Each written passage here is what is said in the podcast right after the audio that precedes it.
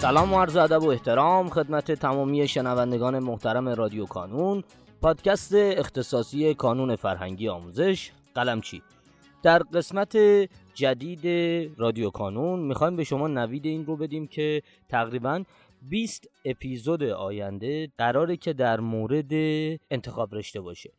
همین یکی دو روزه انتخاب رشته بچه ها تقریبا دیگه وارد فضای اجرایی شده و عموما بچه ها دارن کاراشو انجام میدن. ما قبلا یکی دو سه قسمت در مورد انتخاب رشته منتشر کردیم.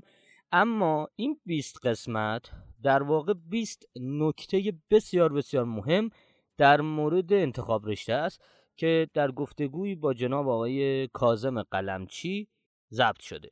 و ما طی این یکی دو روز آینده تلاشمون این هست که بتونیم هر 20 نکته رو منتشر کنیم که دانش آموزان در نکته های کوچولو کوچولو بتونن تلاش بکنن برای اینکه نتیجه بهتری بگیرن برای تصمیم گیری در انتخاب رشتهشون.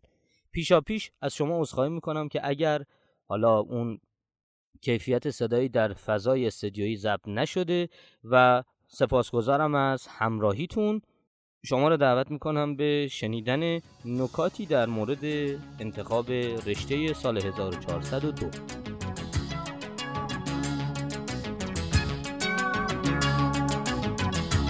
قسمت چهاردهم انتخاب رشته. بهترین مشاور برای انتخاب رشته چه کسی است؟ نقش شما چیست؟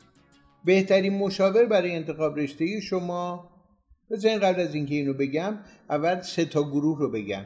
برای انتخاب رشته سه گروه داریم. اولیش یه گروه یک نفر است خود شمایی. دومیش یه گروه دو تا چند نفر است خانواده است پدر مادر علاوه بقیه خانواده. و گروه سوم میشن مشاورا و پشتیبان ها یک خودت دو پدر مادر سه مشاور و پشتیبان و همه مشاوره که هستن. به نظر من به ترتیب اولویت اصلی ترین آدم اصلی ترین نقش برای انتخاب رشته مربوط به خود شماست. دومی خوب اینو دقت کنه دومین نقش مربوط به پدر مادر و خانواده است. و سومیه که مربوط به مشاور و پشتیبان و دوست و معلم و بقیه است. پس تو این سگانه باید مهمترین نقش رو خود شما داشته باشی. اما صحبت ما در اینجا اینه که چرا میگیم پدر مادر؟ چرا میگیم خانواده؟ ببین دو تا دلیل داره. یکی اینکه پدر مادر شما رو بیش از هر آدمی تو دنیا دوست داره. حالا یکی ممکنه که الان اختلاف داشته با پدر مادرش بگه نه من قبول ندارم اینا. ولی قاعده اینه که 99 درصد موارد پدر مادر بیش از هر کسی شما رو دوست داره. اما یه دلیل مهم دیگه داره. یه دلیل مهم دیگه داره. اون دلیل چیه؟ دلیل دومی چیه؟ هیچ کی به اندازه پدر مادر شما رو نمی‌شناسه. ببین تو انتخاب رشته چه تأثیری داره. پدر مادر می‌دونه که تو چه جور آدمی هستی؟ اهل رفتن به شهر دیگه هستی یا نیستی؟ پدر مادر تو رو می‌شناسه میگه تو اهل موندن یک سال پشت کنکور هستی یا نیستی؟ یا اینکه دق می‌کنی هرس می‌خوری؟ از دست اینکه دوستات رفتن دانشگاه تو نرفتی. اون می‌دونه که تو چقدر طاقت داری که یه سال بمونی یا یه سال نمونی. پدر مادر می‌دونی که چقدر پول داره. احتمالا توی رشته شهری پرداز مثلا بخواد بیاد پول بده. و تو بسیاری از موضوع اینکه تا کجا بیای پایین؟ اینکه مثلا فرض یه پدر مادری میگه بیا برو فرنگی یه پدر مادری میگه بیا برو بیمارستان تو رشته بیمارستانی و اینا کار کنی.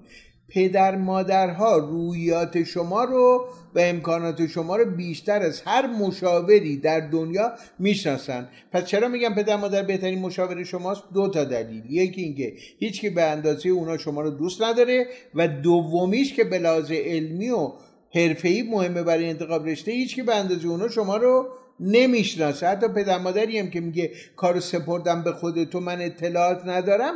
برو اینجور چیزای مهم رو با پدر مادر صحبت کن. حالا مشاور و پشتیبان اینام خوبه؟ خوبه. ولی اونجا یه توصیه مهم دارم. با یه نفر مشورت نکن. نظر چند نفر رو بگیر. نظر دوستات رو بگیر. نظر معلم رو بگیر.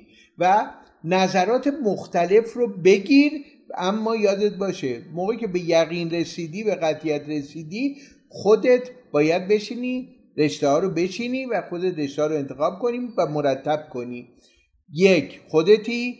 دو پدر مادر بهترین و دلسوزترین و آگاهترین مشاور به خاطر اینکه رویات شما رو می‌شناسه و سه بقیه مشاورها که اونجا بهتر نظر یه نفر رو نپرسی. نظر چند تا رو بپرسی. در مورد اینکه موقعی که نظر مردم رو راجع به رشته می‌پرسی یه توصیه مهم داره. قسمت 14 هم بود. الان می‌خوایم بریم سراغ قسمت 15 هم در مورد رشته ها با چه کسانی مشورت بکنید و حواستون به چه چیزایی باید جمع باشه. میریم سراغ قسمت 15 هم.